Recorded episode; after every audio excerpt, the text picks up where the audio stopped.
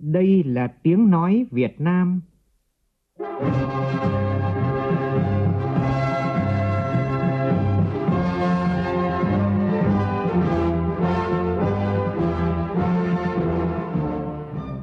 là tiếng nói Việt Nam, phát thanh từ Hà Nội, thủ đô nước Cộng hòa xã hội chủ nghĩa Việt Nam.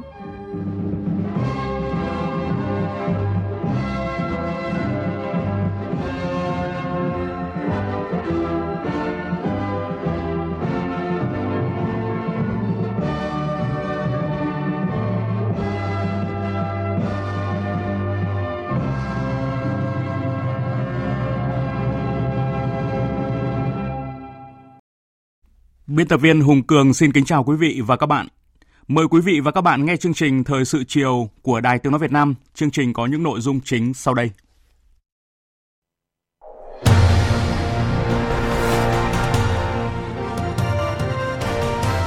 Chủ tịch nước Nguyễn Xuân Phúc kết thúc tốt đẹp chuyến thăm cấp nhà nước tới Vương quốc Campuchia, theo lời mời của Quốc vương Norodom Sihamoni hai bên đã ra tuyên bố chung nhấn mạnh tầm quan trọng và sự cần thiết phải ưu tiên tiếp tục củng cố và phát triển quan hệ song phương. Thủ tướng Phạm Minh Chính cùng các lãnh đạo Đảng, Nhà nước dự lễ kỷ niệm 110 năm ngày sinh của Đại tướng Võ Nguyên Giáp được tổ chức tại Quảng Bình. Nhiều F0 điều trị tại nhà đang bị bỏ mặc dù phương án điều trị tại nhà đang được xem là một biện pháp tối ưu giảm tải cho các bệnh viện. Tổng Liên đoàn Lao động Việt Nam sẽ kiến nghị điều chỉnh tăng lương tối thiểu vùng tại phiên họp Hội đồng Tiền lương Quốc gia vào quý 1 của năm sau. Trong phần tin quốc tế, vụ sập hầm khai thác ngọc tại Myanmar đã khiến 20 người tử vong và gần 100 người vẫn còn mất tích. Hộ chiếu vaccine giả đang kéo lùi cuộc chiến chống biến thể Omicron tại nhiều nước châu Âu và Mỹ.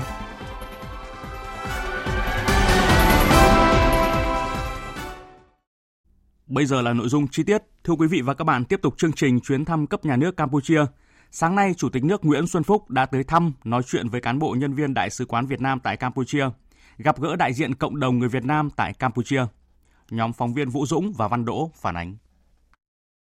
Tại buổi gặp gỡ, Tổng hội Khmer Việt Nam tại Campuchia cho biết, thời gian qua Tổng hội đã nỗ lực trong việc hỗ trợ cộng đồng người Việt Nam tại Campuchia. Cộng đồng luôn đoàn kết, giúp đỡ nhau trong cuộc sống, luôn hướng về quê hương đất nước. Trong bối cảnh đại dịch COVID-19 và bão lũ thiên tai, Tổng hội đã vận động triển khai hiệu quả các đợt cứu trợ cho kiều bào.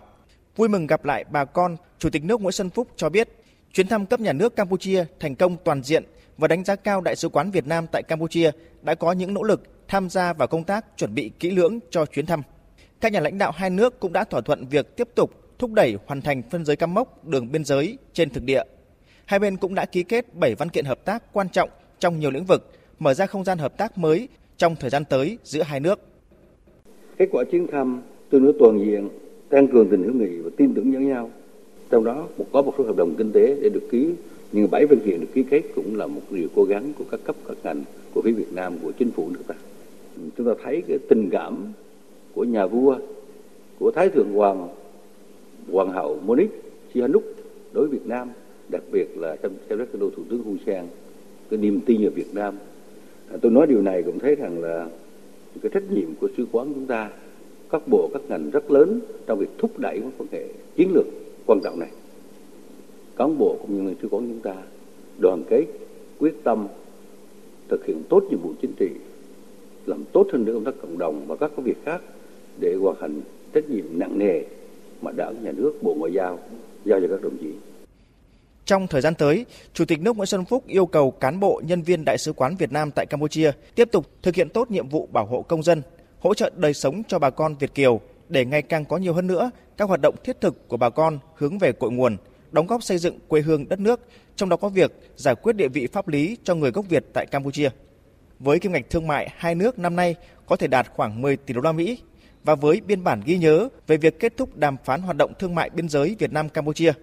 Chủ tịch nước Nguyễn Xuân Phúc đề nghị Đại sứ quán và cộng đồng người Việt Nam tại Campuchia thúc đẩy thương mại hai nước, nhất là thương mại biên giới. Với năm 2022 là năm hữu nghị Việt Nam Campuchia, Campuchia Việt Nam và kỷ niệm 55 năm ngày thiết lập quan hệ ngoại giao giữa hai nước, Chủ tịch nước đề nghị đại sứ quán cần có đề án chương trình cụ thể để triển khai hiệu quả các hoạt động. Cũng trong sáng nay, Chủ tịch nước Nguyễn Xuân Phúc đã tới thăm Đại Tăng Thống Tếp Vông tại chùa Unalom và Đại Tăng Thống Bukri tại chùa Svepope. Nhân dịp này, thay mặt nhân dân Việt Nam, Chủ tịch nước chân thành cảm ơn các vị chức sắc Phật giáo và toàn thể giới tu hành Campuchia đã dành cho Việt Nam những tình cảm tốt đẹp, cũng như sự giúp đỡ, trí tình, trí nghĩa trong những năm tháng khó khăn, gian khổ, đấu tranh vì nền độc lập dân tộc, cũng như trong công cuộc xây dựng đất nước ngày nay. Chủ tịch nước tin tưởng quan hệ hai nước sẽ ngày càng phát triển tốt đẹp và lâu bền. Chủ tịch nước Nguyễn Xuân Phúc ngày hôm nay cũng đã có buổi gặp mặt doanh nghiệp Việt Nam và doanh nghiệp Khmer gốc Việt tại Vương quốc Campuchia. Tham dự có Phó Thủ tướng Lê Văn Thành, lãnh đạo một số bộ, ngành, địa phương và hơn 30 doanh nghiệp. Nhóm phóng viên Vân Đỗ, Phùng Kiên thường trú tại Campuchia đưa tin. Báo cáo Chủ tịch nước, ông Nguyễn Thành Dũng, Giám đốc chi nhánh Ngân hàng Nông nghiệp và Phát triển Nông thôn Việt Nam tại Campuchia, Chủ tịch Câu lạc bộ Doanh nghiệp Việt Nam tại Vương quốc Campuchia nêu rõ, trong gần 2 năm qua, tình hình dịch COVID-19 khắc nghiệt nên các doanh nghiệp Việt Nam và doanh nghiệp Khmer gốc Việt tại Campuchia gặp vô vàn khó khăn. Nhưng bằng sự sáng tạo, ý chí phấn đấu, cùng tinh thần hợp tác, hỗ trợ lẫn nhau, các doanh nghiệp đã giữ vững ổn định và vững bước phát triển. Đồng thời cũng quan tâm, chia sẻ những khó khăn của bà con Việt Kiều và người nghèo Campuchia. Nhiều chương trình hỗ trợ tiền, lương thực, đồ dùng y tế đã giúp đỡ kịp thời cho bà con và người nghèo Campuchia – hỗ trợ tiền, vật liệu xây dựng để xây dựng khu tái định cư cho bà con Việt Kiều và người nghèo Campuchia phải di rời từ biển hồ lên đất liền. ủng hộ tiền để chính phủ, Hội chữ thập đỏ Campuchia phòng chống dịch COVID-19. Đặc biệt, câu lạc bộ doanh nghiệp Việt Nam tại Campuchia đã phối hợp cùng với đại sứ quán đẩy mạnh chương trình tạo hàng nghìn việc làm và thu nhập cho bà con Việt kiều và người nghèo Campuchia ở các dự án nông nghiệp, giúp chính phủ Campuchia giảm bớt đói nghèo ở các vùng nông thôn xa xôi, giúp các doanh nghiệp tiếp tục ổn định, phát triển. Tuy nhiên, các doanh nghiệp cũng gặp một số khó khăn, vướng mắc như thiếu lao động có tay nghề, khó khăn trong vay vốn ngân hàng, các quy định về thuế và để đạt một số kiến nghị với chính phủ Việt Nam, Campuchia nhằm giúp các doanh nghiệp phát triển ổn định. Sau khi lắng nghe phát biểu của đại diện các doanh nghiệp, Chủ tịch nước khẳng định vai trò của các doanh nghiệp là rất quan trọng và biểu dương sự cố gắng của các doanh nghiệp Việt Nam trong thời gian qua. Chủ tịch nước cũng nhấn mạnh sẽ chỉ đạo các bộ, ngành tăng cường hợp tác với phía bạn để hỗ trợ các doanh nghiệp Việt Nam tháo gỡ khó khăn, theo Chủ tịch nước, cộng đồng doanh nghiệp Việt Nam cần đóng góp vai trò chủ động, khởi xướng, tạo động lực mới trong thương mại đầu tư, tạo điều kiện phong phú hơn cho mối quan hệ hiệu quả giữa hai nước, nhất là trong lĩnh vực kinh tế. Theo dự kiến, năm 2021, kim ngạch giữa hai nước Việt Nam và Campuchia có thể đạt sấp xỉ 10 tỷ đô la Mỹ và Việt Nam là thị trường tiêu thụ nhiều nông sản nhất cho Campuchia. Chủ tịch nước Nguyễn Xuân Phúc cũng đã chứng kiến lễ trao các văn kiện hợp tác giữa các doanh nghiệp Việt Nam Hoạt động gặp mặt các doanh nghiệp Việt Nam tại Campuchia cũng là hoạt động cuối cùng trong chuyến thăm cấp nhà nước Campuchia của Chủ tịch nước Nguyễn Xuân Phúc. Chiều nay, Chủ tịch nước và đoàn cấp cao Việt Nam đã về tới Hà Nội kết thúc tốt đẹp chương trình thăm cấp nhà nước tới Vương quốc Campuchia theo lời mời của Quốc vương Campuchia Norodom Sihamoni. Thưa quý vị và các bạn, nhân dịp chuyến thăm cấp nhà nước của Chủ tịch nước Nguyễn Xuân Phúc tới Vương quốc Campuchia, theo lời mời của Quốc vương Campuchia Norodom Sihamoni, từ ngày 21 đến ngày 22 tháng 12 năm 2021, hai bên đã ra tuyên bố chung. Sau đây chúng tôi xin lược trích phát những nội dung chính trong tuyên bố chung. Theo lời mời của Quốc vương Campuchia Norom Sihamoni, hai bên đã ra tuyên bố chung. Hai bên đánh giá cao ý nghĩa trọng đại của chuyến thăm cấp nhà nước đầu tiên của ngài Nguyễn Xuân Phúc tới Vương quốc Campuchia trên cương vị Chủ tịch nước Cộng hòa xã hội chủ nghĩa Việt Nam – đồng thời cũng là sự kiện mở màn cho năm hữu nghị Việt Nam Campuchia, Campuchia Việt Nam năm 2022. Hai bên bày tỏ hài lòng trước sự phát triển toàn diện gắn bó ngày càng hiệu quả và thực chất của quan hệ hợp tác Việt Nam Campuchia trong 55 năm qua, mang lại lợi ích thiết thực cho nhân dân hai nước. Trong bối cảnh dịch bệnh COVID-19, quan hệ chính trị giữa hai nước vẫn không ngừng được củng cố, thông qua việc duy trì trao đổi đoàn, tiếp xúc trực tiếp cũng như các cuộc điện đàm, hội đàm trực tuyến cấp cao, đồng thời tiếp tục phát huy hiệu quả các cơ chế hợp tác song phương. Tiếp nối truyền thống tương trợ lẫn nhau lúc khó khăn, hai bên đã phối hợp chặt chẽ, thường xuyên ủng hộ, hỗ trợ lẫn nhau kịp thời và hiệu quả trong công tác phòng chống dịch COVID-19. Phía Campuchia bày tỏ cảm ơn sâu sắc đối với sự ủng hộ và giúp đỡ to lớn mà nhiều thế hệ lãnh đạo và nhân dân Việt Nam dành cho nhân dân Campuchia trước đây cũng như hiện nay và khẳng định Campuchia sẽ luôn ghi nhớ sự giúp đỡ của các chiến sĩ quân tình nguyện Việt Nam đối với nhân dân Campuchia trong công cuộc giải phóng đất nước Campuchia khỏi chế độ diệt chủng Khmer Đỏ vào năm 1979. Phía Việt Nam nhấn mạnh, Việt Nam luôn trân trọng những tình cảm tốt đẹp và sự ủng hộ giúp đỡ quý báu của cố quốc vương Drom Stenduk, quốc vương Predbat Semdek Pred Bromek Norodom Semoni, các vị lãnh đạo và nhân dân Campuchia đã dành cho nhân dân Việt Nam trong sự nghiệp đấu tranh giành độc lập dân tộc trước đây, cũng như trong công cuộc phát triển đất nước ngày nay. Hai bên nhấn mạnh tầm quan trọng và sự cần thiết phải ưu tiên tiếp tục củng cố phát triển quan hệ song phương theo phương châm láng giềng tốt đẹp, hữu nghị truyền thống, hợp tác toàn diện, bền vững, lâu dài. Đồng thời, hai bên tiếp tục thực hiện đầy đủ các nguyên tắc được nêu trong tuyên bố chung Việt Nam-Campuchia vào các năm 1999, 2005, 2009, 2011, 2014, 2016, 2017 và 2019. Tôn trọng độc lập chủ quyền và toàn vẹn lãnh thổ của mỗi nước, không can thiệp vào các công việc nội bộ của nhau, giải quyết các vấn đề nảy sinh giữa hai nước bằng các biện pháp hòa bình. Để hướng tới kỷ niệm 55 năm thiết lập quan hệ ngoại giao Việt Nam-Campuchia ngày 24 tháng 6 năm 1967, 24 tháng 6 năm 2022. Hai bên nhất trí tăng cường tiếp xúc cấp cao, trao đổi đoàn các cấp, khuyến khích các hoạt động giao lưu nhân dân, nhất là giữa các địa phương giáp biên. Hai bên hoan nghênh hợp tác giữa hai nước trong thời gian qua trong lĩnh vực kinh tế, thương mại, đầu tư. Đặc biệt, thương mại là một điểm sáng thời gian gần đây với kim ngạch hai chiều duy trì đà tăng trưởng tích cực trong bối cảnh dịch COVID-19. Hai bên nhất trí đẩy mạnh triển khai hiệp định khuyến khích bảo hộ đầu tư và hiệp định tránh đánh thuế hai lần, tạo điều kiện phát triển thương mại biên giới thông qua đẩy nhanh ký kết hiệp định thương mại biên giới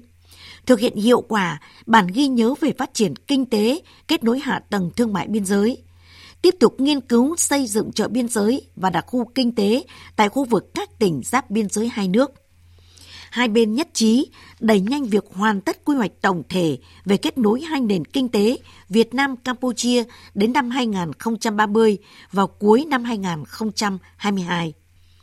hai bên nhấn mạnh tầm quan trọng của việc phối hợp ứng phó với những tác động về y tế, kinh tế và xã hội của đại dịch COVID-19. Trên tinh thần đó, hai bên sẽ thúc đẩy trao đổi, tiến tới công nhận lẫn nhau về hộ chiếu vaccine, giấy chứng nhận tiêm chủng COVID-19, tạo thuận lợi đi lại cho công dân hai nước, thúc đẩy sớm mở lại đường bay thẳng giữa hai nước một cách an toàn, đóng góp thiết thực vào quá trình phục hồi kinh tế xã hội bền vững của mỗi nước trong điều kiện bình thường mới và giai đoạn hậu đại dịch.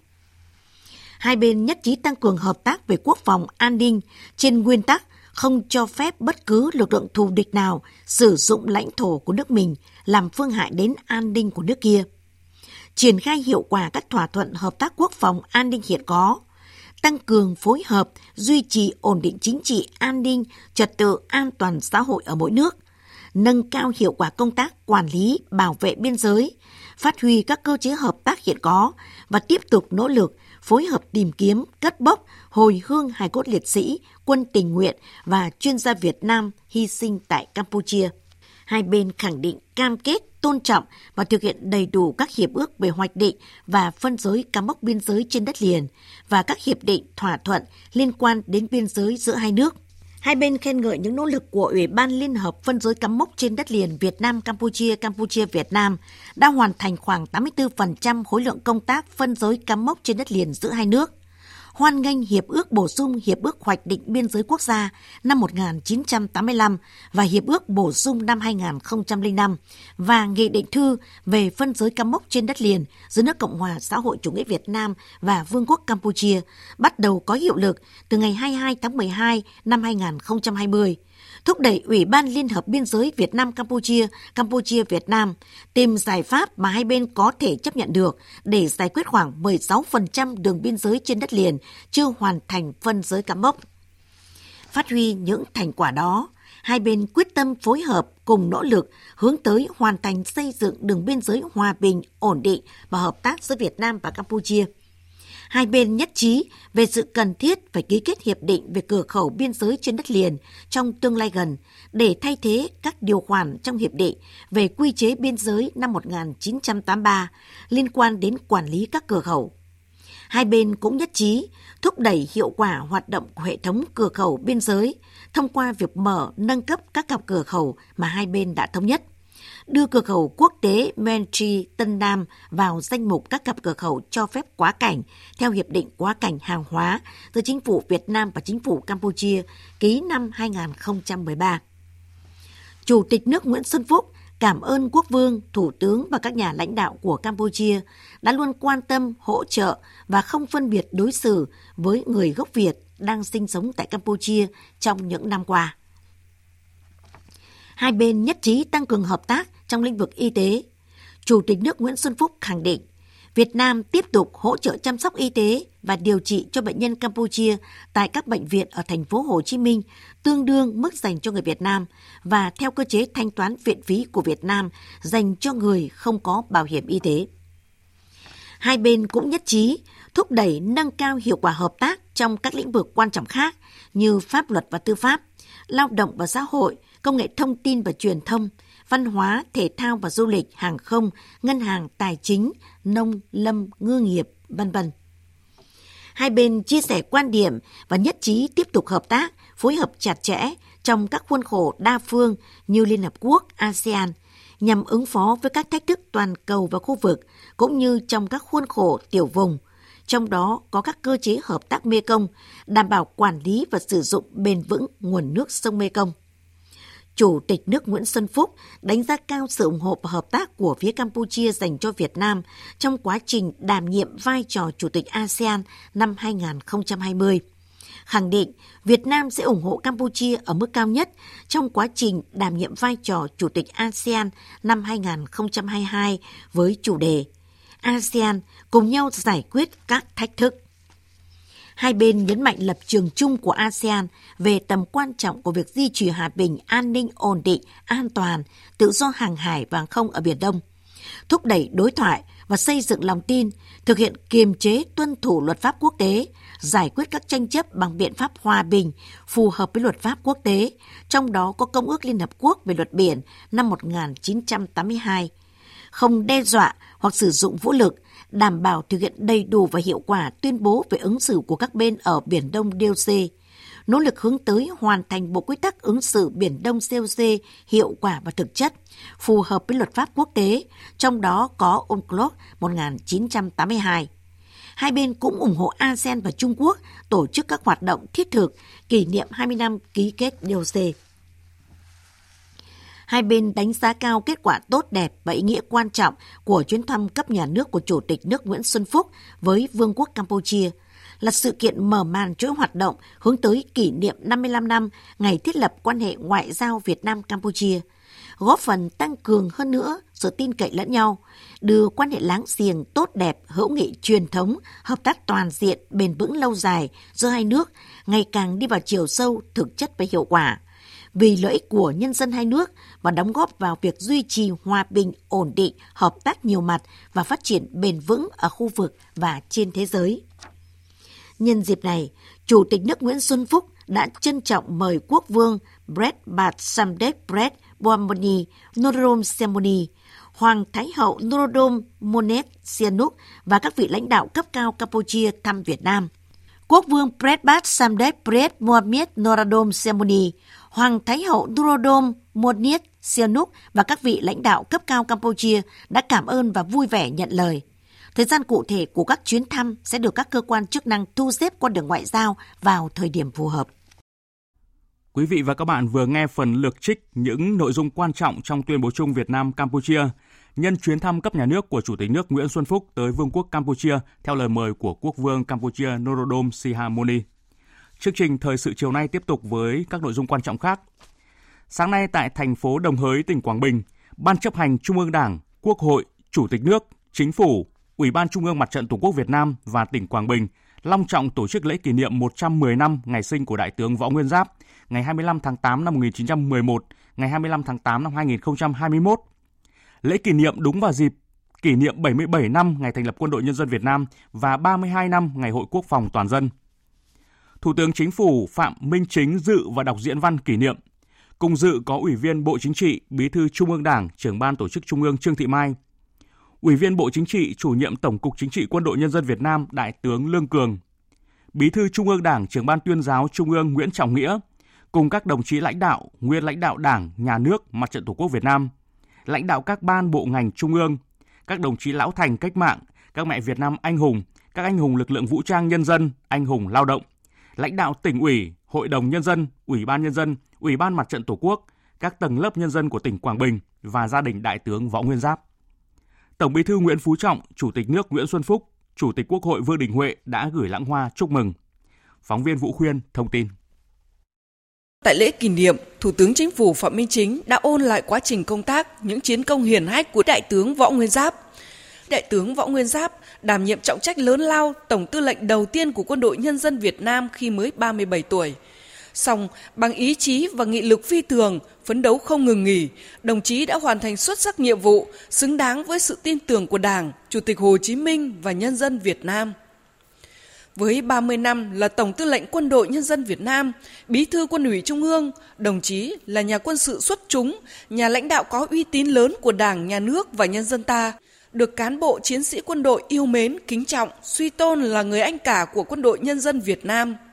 Trong những bước ngoặt lịch sử của cách mạng Việt Nam và sau cách mạng tháng 8 năm 1945 và những chiến dịch quân sự trong kháng chiến chống thực dân Pháp và đế quốc Mỹ, dưới ngọn cờ bách chiến bách thắng của Đảng và Chủ tịch Hồ Chí Minh, Đại tướng Võ Nguyên Giáp đã góp phần làm nên những chiến thắng vĩ đại, hòa vào dòng chảy lịch sử hào hùng của dân tộc, trở thành một vị tướng huyền thoại, một thiên tài quân sự và được sự ngưỡng mộ kính trọng của nhiều nguyên thủ quốc gia, chính khách, học giả, nhà sử học, nhà báo, nhà văn và đông đảo nhân dân thế giới.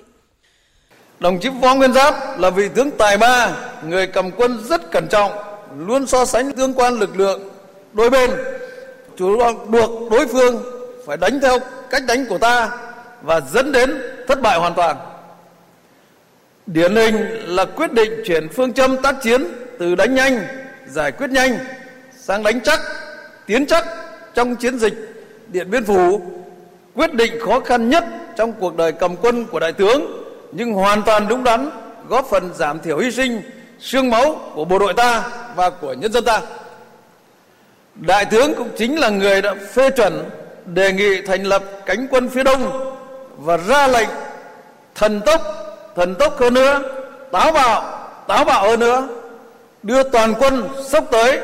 mãnh liệt tiến công vào sao huyệt cuối cùng của địch trong chiến dịch Hồ Chí Minh lịch sử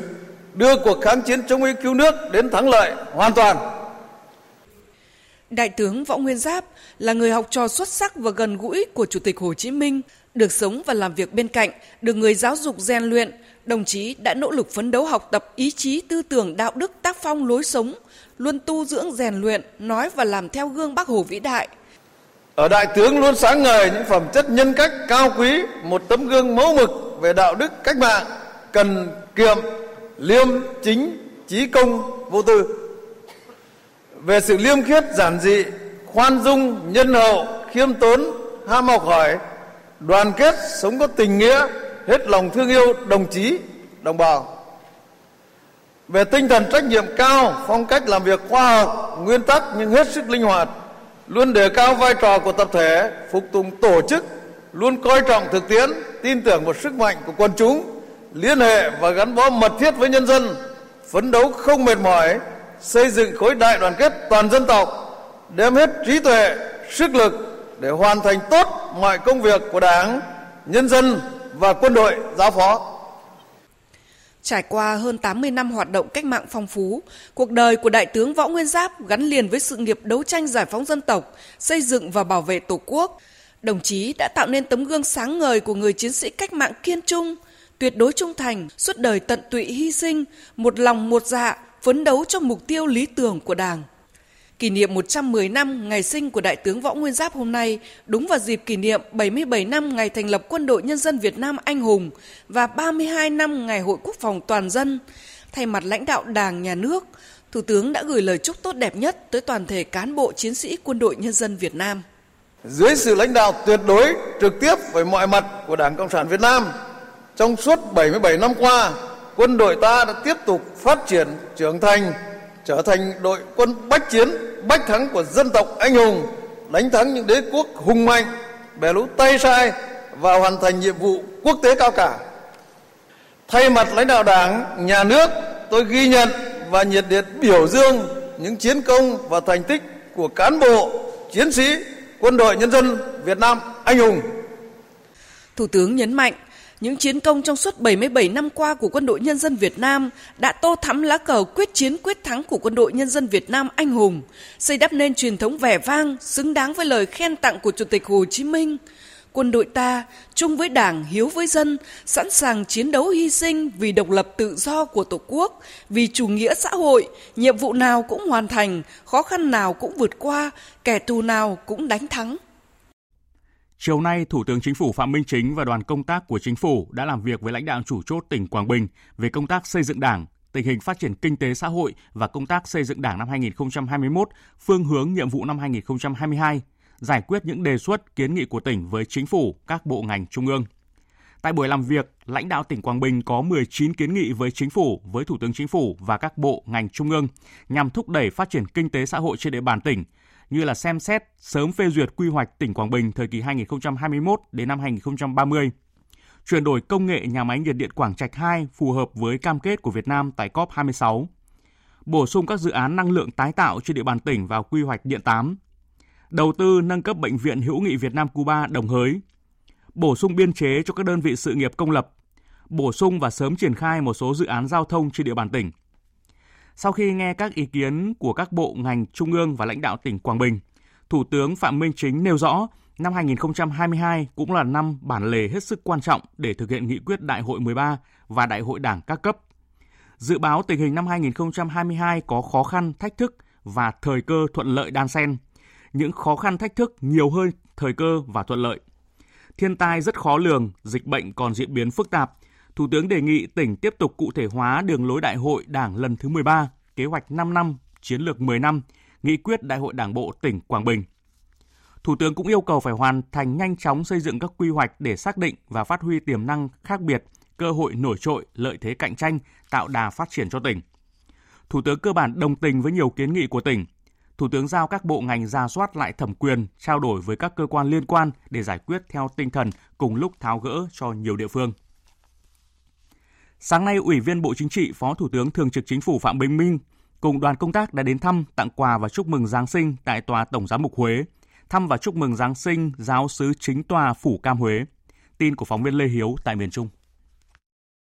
Đến thăm Tòa Tổng giám mục Giáo phận Huế, Phó Thủ tướng đã thông báo với Tổng giám mục Nguyễn Chí Linh Tổng giám mục giáo phận Huế, Chủ tịch Hội đồng Giám mục Việt Nam và các vị chức sắc công giáo về một số thành tựu nổi bật về tình hình kinh tế xã hội của đất nước trong năm qua,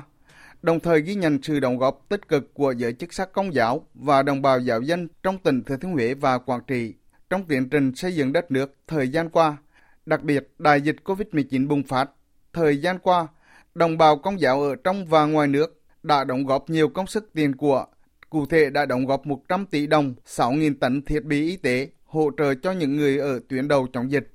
Thay mặt lãnh đạo đảng và nhà nước, Phó Thủ tướng Phạm Bình Minh chúc sức khỏe, tặng quà và tặng làng hoa chúc mừng Giáng sinh đến với Tổng giám mục Nguyễn Chí Linh, Tổng giám mục Giáo phận Huế, Chủ tịch Hội đồng Giám mục Việt Nam. Chúc các vị chức sắc công giáo và toàn thể đồng bào giáo dân giáo phận Huế đón mừng một mùa Giáng sinh an lành và năm mới 2022 an khang hạnh phúc đồng thời mong muốn các vị chức sắc và đồng bào công giáo tiếp tục phát huy truyền thống yêu nước, đồng hành cùng dân tộc, phát huy những thành tích đã đạt được, những giá trị nhân văn, đạo đức tôn giáo, trách nhiệm công dân, đóng góp hơn nữa vào sự nghiệp xây dựng một đất nước Việt Nam vì mục tiêu dân giàu, nước mạnh, dân chủ, công bằng văn minh. Cũng trong sáng nay, Phó Thủ tướng Thường trực Phạm Bình Minh đã đến thăm và chúc mừng Giáng sinh giáo sư chính tòa Phú Cam Huế, thăm gia đình giáo dân tiêu biểu cũng nhân dịp lễ mừng Thiên Chúa Giáng sinh, thay mặt Ủy ban Trung ương Mặt trận Tổ quốc Việt Nam, Bí thư Trung ương Đảng, Chủ tịch Ủy ban Trung ương Mặt trận Tổ quốc Việt Nam Đỗ Văn Chiến đã gửi thư chúc mừng tới quý vị thuộc hàng giáo phẩm, các vị chức sắc, tu sĩ cùng toàn thể đồng bào Kitô hữu Việt Nam lời chúc Giáng sinh an lành, ấm áp, tràn đầy hồng ân Thiên Chúa.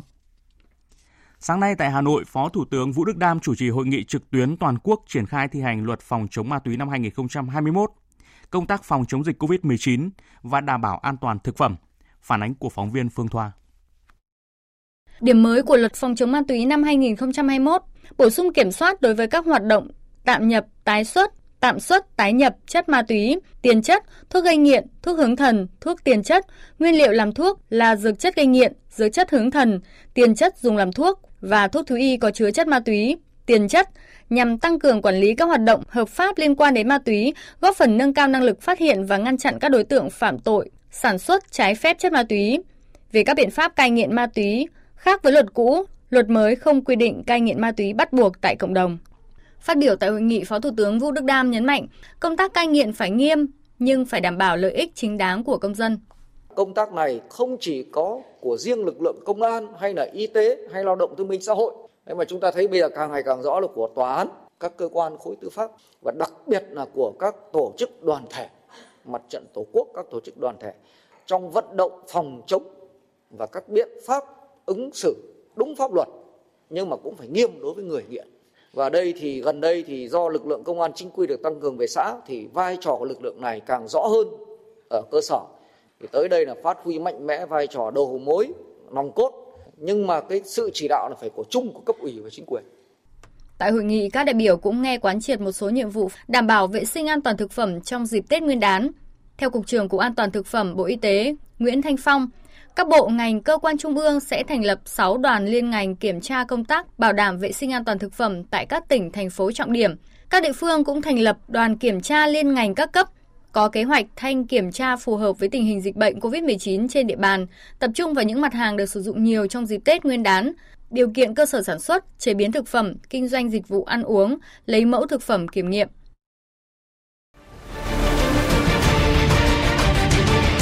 Thích ứng để bình thường mới. Thích ứng để bình thường mới.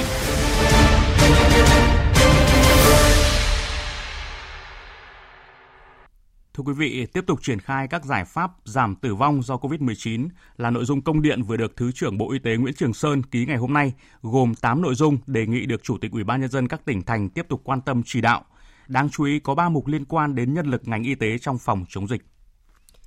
Theo đó, Bộ Y tế tiếp tục đề nghị các địa phương xây dựng lại kế hoạch nhân lực và ca kíp, hạn chế tối đa việc nhân viên y tế trực quá 8 tiếng một ngày. Địa phương tiếp tục huy động sự tham gia của cộng đồng và mạng lưới các tình nguyện viên, thầy thuốc đồng hành, tổ chức thiện nguyện, người có tâm huyết, người bệnh COVID-19 đã bình phục, y tế tư nhân, chính quyền cơ sở và tổ dân phố cùng tham gia vào tư vấn điều trị, chăm sóc, quản lý người nhiễm SARS-CoV-2 tại nhà. Khi cần thiết, huy động người nhà, đội ngũ tình nguyện viên vào chăm sóc, theo dõi người bệnh tại các cơ sở điều trị. Đặc biệt, Bộ Y tế tiếp tục đề nghị các địa phương quan tâm xây dựng bổ sung các chính sách chế độ, các hình thức động viên cụ thể bằng tài chính và phi tài chính với đội ngũ nhân viên y tế và mạng lưới tham gia tư vấn điều trị chăm sóc người nhiễm SARS-CoV-2.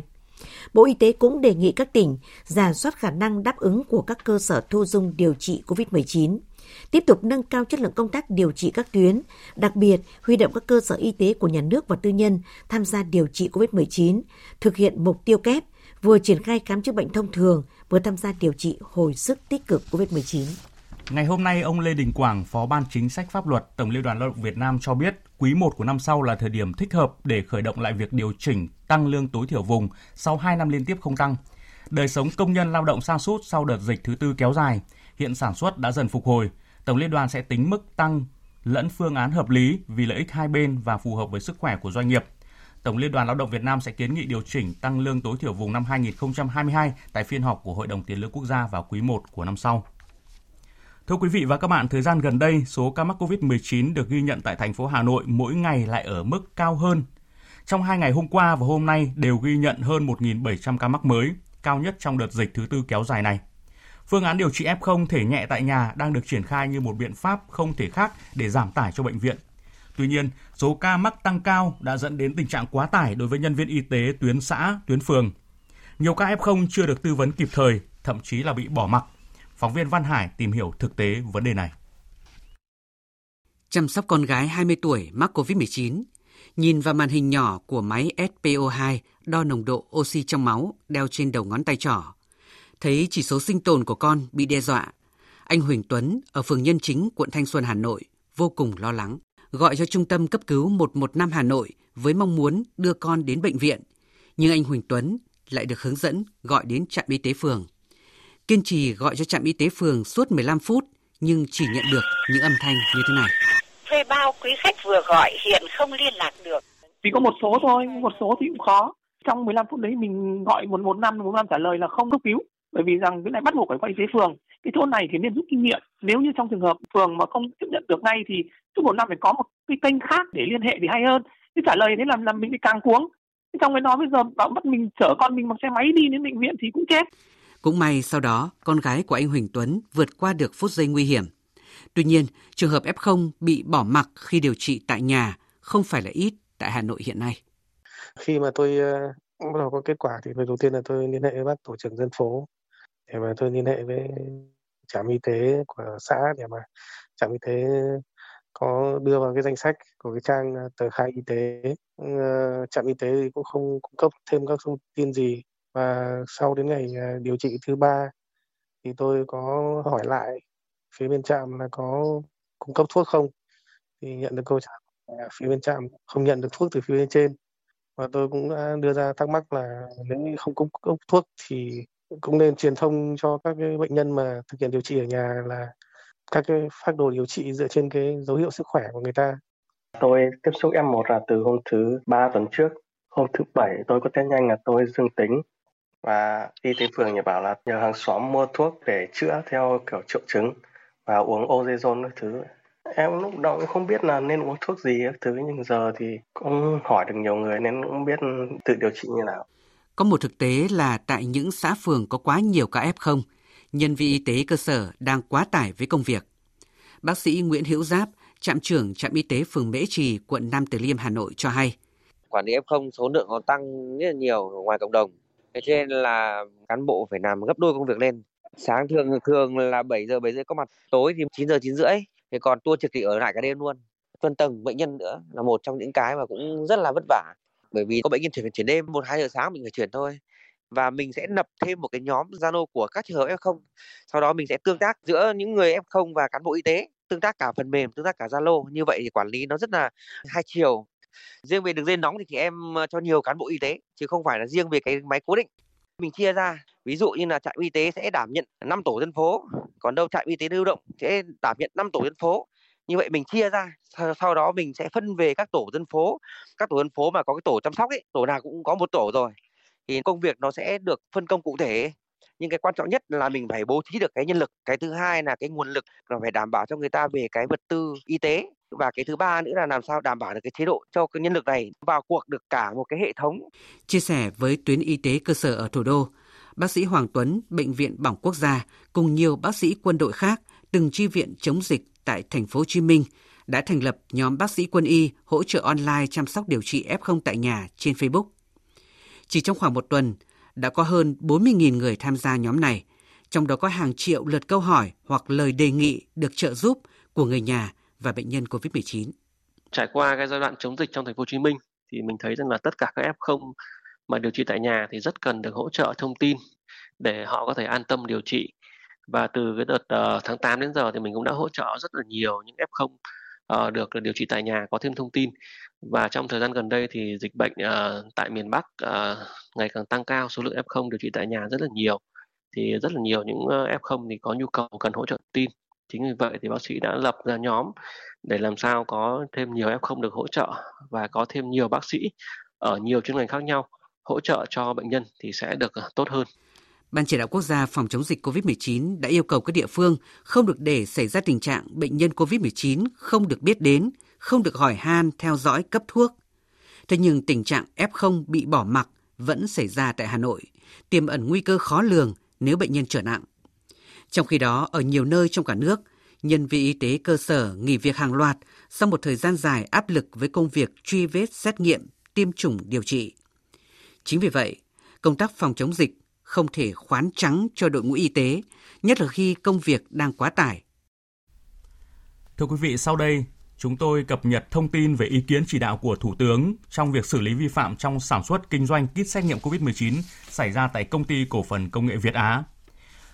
Văn phòng Chính phủ vừa có văn bản truyền đạt ý kiến chỉ đạo của Thủ tướng Chính phủ Phạm Minh Chính về việc xử lý vi phạm trong sản xuất kinh doanh kit xét nghiệm COVID-19 xảy ra tại công ty Việt Á, cụ thể như sau yêu cầu của Bộ Công an chủ trì phối hợp với các cơ quan các địa phương liên quan đẩy nhanh tiến độ điều tra xác minh mở rộng vụ án, thu hồi tài sản bị chiếm đoạt và thất thoát, sớm đưa các đối tượng ra xét xử khách quan nghiêm minh theo đúng quy định của pháp luật. Đảm bảo khoa học hiệu quả, tránh lãng phí thất thoát, tham nhũng tiêu cực và lợi ích nhóm, tuyệt đối không được để xảy ra vi phạm luật, trường hợp khó khăn vướng mắc hoặc có vấn đề mới phát sinh, kịp thời trao đổi báo cáo Bộ Y tế và các bộ, tài chính, kế hoạch đầu tư để xử lý giải quyết các bộ Y tế, Kế hoạch và Đầu tư Tài chính theo chức năng nhiệm vụ được giao, kịp thời hướng dẫn xử lý các vấn đề phát sinh khó khăn vướng mắc theo phản ánh kiến nghị của các bộ ngành địa phương, báo cáo Thủ tướng Chính phủ trường hợp vượt thẩm quyền các bộ thông tin truyền thông, y tế, công an và các bộ cơ quan địa phương liên quan đẩy mạnh thông tin truyền thông, hướng dẫn và giáo dục ý thức tự giác chấp hành các quy định pháp luật, nhất là doanh nghiệp, tổ chức cá nhân liên quan đến mua sắm, đấu thầu vật tư, sinh phẩm, thuốc, trang thiết bị y tế, đưa tin đầy đủ, công khai kết quả điều tra, truy tố, xét xử các vụ án liên quan theo quy định của pháp luật, góp phần tạo đồng thuận xã hội, củng cố niềm tin của nhân dân. Bộ Y tế và các bộ ngành liên quan và Ủy ban Nhân dân các tỉnh, thành phố trực thuộc Trung ương chỉ đạo các cơ quan các đơn vị chức năng liên quan khẩn trương chủ động ra soát, kịp thời có biện pháp chấn chỉnh công tác đấu thầu, mua sắm sử dụng thuốc sinh phẩm, vật tư, trang thiết bị y tế, nâng cao hiệu quả công tác phòng chống dịch COVID-19 theo đúng quy định pháp luật và tinh thần chỉ đạo của chính phủ, của Thủ tướng Chính phủ. Liên quan đến sự việc khai khống nâng giá kit xét nghiệm của công ty Việt Á, Tổ chức Y tế Thế giới WHO vừa phát đi thông cáo báo chí cho biết. Sản phẩm của kit xét nghiệm PCR do công ty Việt Á sản xuất đã nộp hồ sơ chẩn đoán của Tổ chức Y tế Thế giới. Mã định danh sản phẩm này là EUN 0524 21000. Kết quả, sản phẩm của kit xét nghiệm PCR do công ty Việt Á sản xuất đã được đánh giá và không đáp ứng được các hồ sơ cần thiết về an toàn công năng. Tổ chức Y tế Thế giới cho biết, Kết quả cơ chế tiền kiểm của tổ chức này bao gồm danh sách các sản phẩm đã được tiền kiểm, danh sách các phòng xét nghiệm đã được tiền kiểm chất lượng và các báo cáo kiểm tra đánh giá công khai. Kết quả này được Liên Hợp Quốc và các cơ sở cung ứng khác sử dụng trong quyết định mua bán các sản phẩm y tế. Thưa quý vị và các bạn, năm 2021 này đầy sóng gió với những hậu quả của đại dịch COVID-19 đã đang dần đi qua. Nhưng với người chiến sĩ quân đội và nhân dân vùng dịch, đó là một năm thấm đẫm nghĩa tình quân dân, tình đồng đội, tình đồng chí. Nhân dịp 77 năm ngày thành lập Quân đội Nhân dân Việt Nam 22 tháng 12 năm 1944, 22 tháng 12 năm 2021, mời quý vị và các bạn nghe bài viết của phóng viên Nguyên Nhung.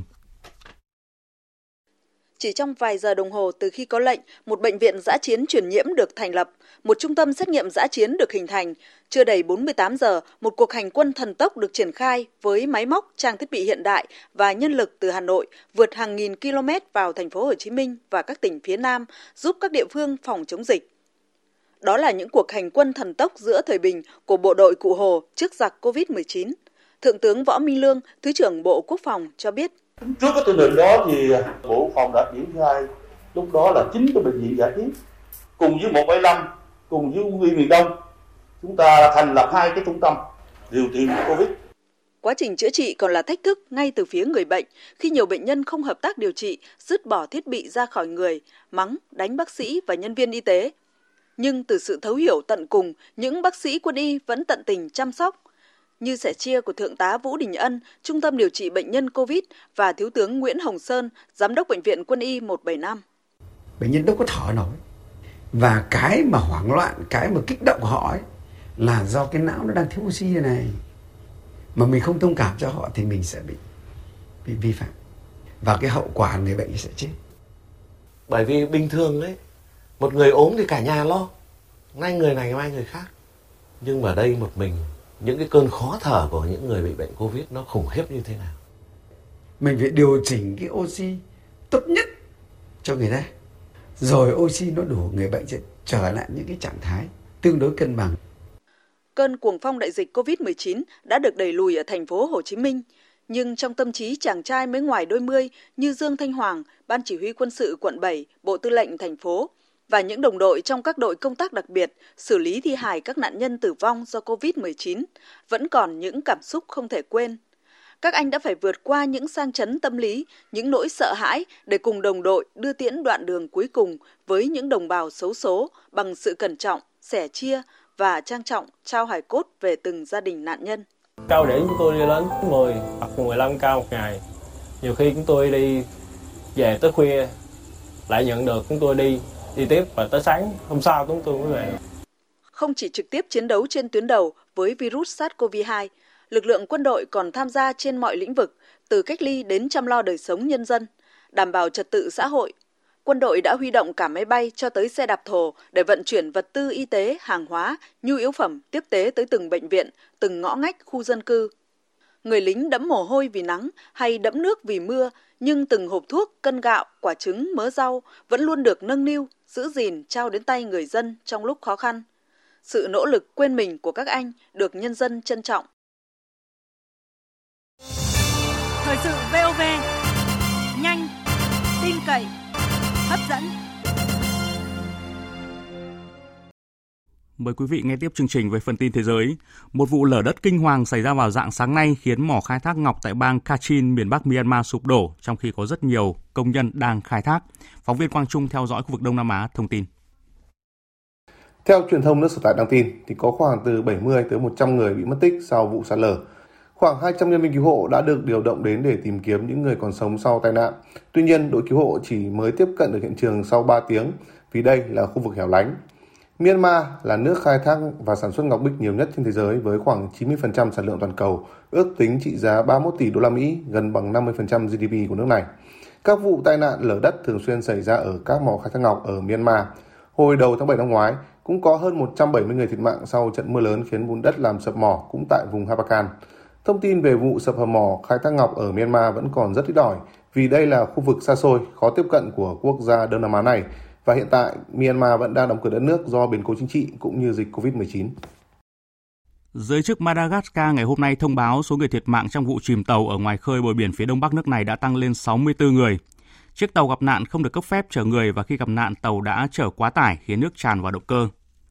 Chủ tịch Trung Quốc Tập Cận Bình vừa có cuộc điện đàm với tân Thủ tướng Đức Olaf Scholz. Phóng viên Bích Thuận thường trú tại Bắc Kinh thông tin. Phát biểu tại cuộc điện đàm, ông Tập Cận Bình kêu gọi hai nước hướng tới kỷ niệm 50 năm thiết lập quan hệ vào năm tới, có tầm nhìn toàn cầu và dài hạn, nỗ lực đạt được sự phát triển mới cho quan hệ song phương trong 50 năm tiếp theo. Chủ tịch Trung Quốc cũng kêu gọi hai bên thúc đẩy hợp tác lẫn nhau với thái độ tích cực và thực dụng, tích cực khám phá các lĩnh vực hợp tác mới như năng lượng mới, kinh tế xanh và kỹ thuật số, khai thác tiềm năng tăng trưởng trong lĩnh vực thương mại dịch vụ. Ông Tập Cận Bình khẳng định, Trung Quốc chào đón các công ty Đức đến đầu tư và nắm bắt cơ hội trong bối cảnh nước này đang ngày càng mở cửa. Đồng thời hy vọng Berlin cũng sẽ tạo môi trường kinh doanh công bằng cho các nhà đầu tư Trung Quốc. Theo truyền thông Trung Quốc, Tân Thủ tướng Đức nhấn mạnh ba trụ cột của sự phát triển quan hệ song phương, gồm quan hệ thương mại đầu tư, hợp tác đối phó với biến đổi khí hậu và COVID-19, trao đổi chặt chẽ về các vấn đề khu vực như tình hình Afghanistan và vấn đề hạt nhân Iran. Trong bối cảnh số ca mắc liên quan đến biến thể siêu đột biến Omicron tăng mạnh, vaccine vẫn được xem là chiếc phao cứu sinh. Tuy nhiên, những thông tin giả về vaccine cũng như việc người dân đổ xô đi mua giấy chứng nhận vaccine ngừa COVID-19 để đối phó với các quy định của chính phủ đã gây ảnh hưởng tới cuộc chiến chống dịch. Biên tập viên Thu Hoài tổng hợp thông tin. Chỉ mất 200 euro để có một giấy chứng nhận tiêm vaccine giả, nhưng cái giá phải trả lại đắt hơn gấp bội, thậm chí là cả sinh mạng. Nước Pháp vẫn chưa hết chấn động sau trường hợp một phụ nữ xuất trình loại giấy này khi đến khám tại bệnh viện Raymond Poincaré de Gars ở tỉnh Odessa. Người này sau đó đã tử vong do không được điều trị phù hợp và vụ việc chỉ bị phát hiện sau khi được người chồng chia sẻ.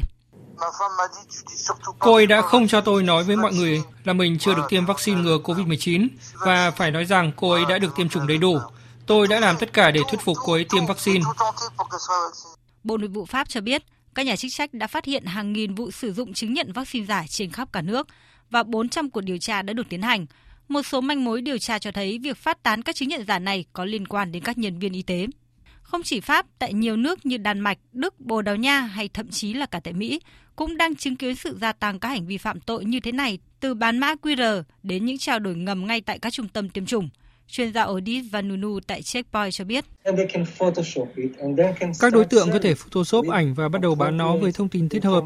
Những kẻ lừa đảo và các kênh Telegram rất nhạy bén. Họ hỏi bạn tất cả các câu hỏi, thông tin chi tiết, mọi thứ bạn muốn đưa vào giấy chứng nhận. Tiếp theo chương trình là một số tin thể thao.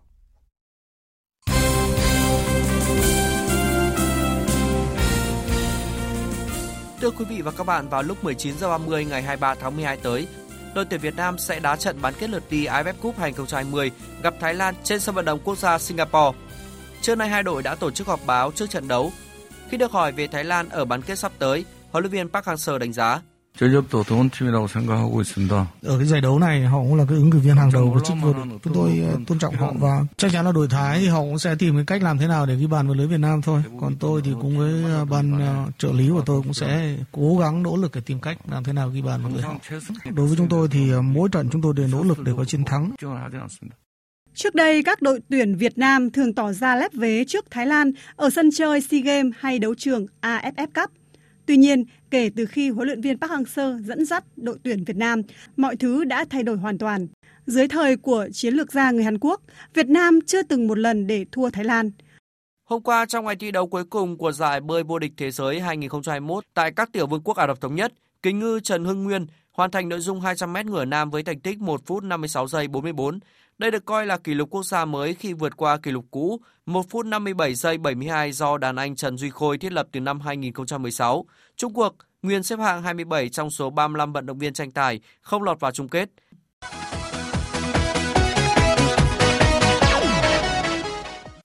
Dạng sáng mai 23 tháng 12 diễn ra 3 cặp tứ kết còn lại thuộc cúp Liên đoàn Anh.